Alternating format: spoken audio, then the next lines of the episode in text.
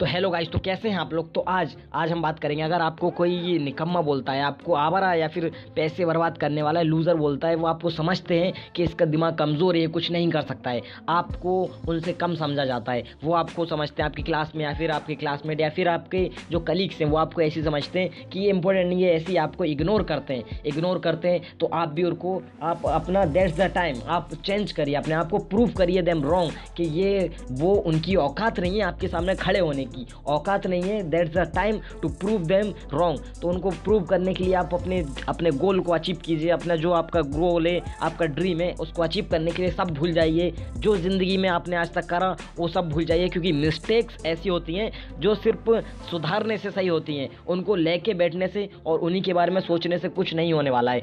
तो उनको प्रूव करने के लिए सरप्राइज़ करने के लिए कि उनकी औकात नहीं है। सीखिए सीखिए। अपने और अपनी फ़ील्ड में पक्के खिलाड़ी बनिए। अपनी फ़ील्ड में पक्के खिलाड़ी तो बनो यार। जिस दिन पक्के खिलाड़ी बन जाओगे तो पूरी दुनिया समझ जाएगी कि उनकी औकात नहीं है आपके सामने खड़े होने की। आप देख सकते हो ए पी अब्दुल कलाम, जिसकी कंडीशन इतनी ख़राब थी, उनके घर की कंडीशन उनके घर पर चार पाँच बहनें थी और उनके इतने सारे भाई थे, तब भी कोई सोच सकता था कि वो इंडियन प्रेसिडेंट बनेंगे। लेकिन वो आज मिसाइल मैन और प्रेसिडेंट बने।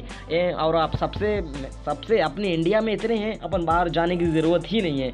अपने मोदी मोदी आप कोई समझ सकता था चाय बेचने वाला आज इंडियन प्राइम मिनिस्टर बनेगा, लेकिन आज बने कोई सोच भी नहीं सकता था उनके बारे में। एल्बर्ट आइंस्टाइन, उनको बचपन में दिमाग कमज़ोर है, ऐसा बोला जाता था। कुछ लोग तो उन्हें इग्नोर करते थे उनके दोस्त, लेकिन आज दुनिया में सबसे तेज़ दिमाग और सबसे तेज़ अभी तक उन्हीं का है। हर इंसान उनको जानता है एल्बर्ट आइंस्टाइन को। तो अपने आप को कम मत समझिए, अपने आप को कम मत समझिए, क्योंकि वो सीखते रहिए।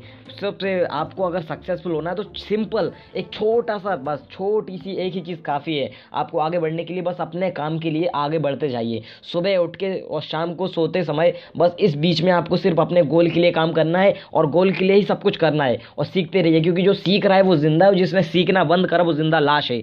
तो आपको खुद बताना है कि आप ज़िंदा हो या ज़िंदा लाश हो। आपको खुद इस दुनिया को बताना है। ज़िंदा हो, ज़िंदा लाश हो, अपनी ज़िंदगी में पूरी दुनिया को प्रूव कर दो कि आप you are the greatest person ever मॉन on this planet और अपनी आखिरी में यही बोलूँगा, अपनी फ़ील्ड में पक्के खिलाड़ी बनो। अगर स्टूडेंट हो तो नंबर वन आने की पूरी जी जान कोशिश करो। अपनी फ़ील्ड में पक्के खिलाड़ी बनो। ओके थैंक यू जय हिंद।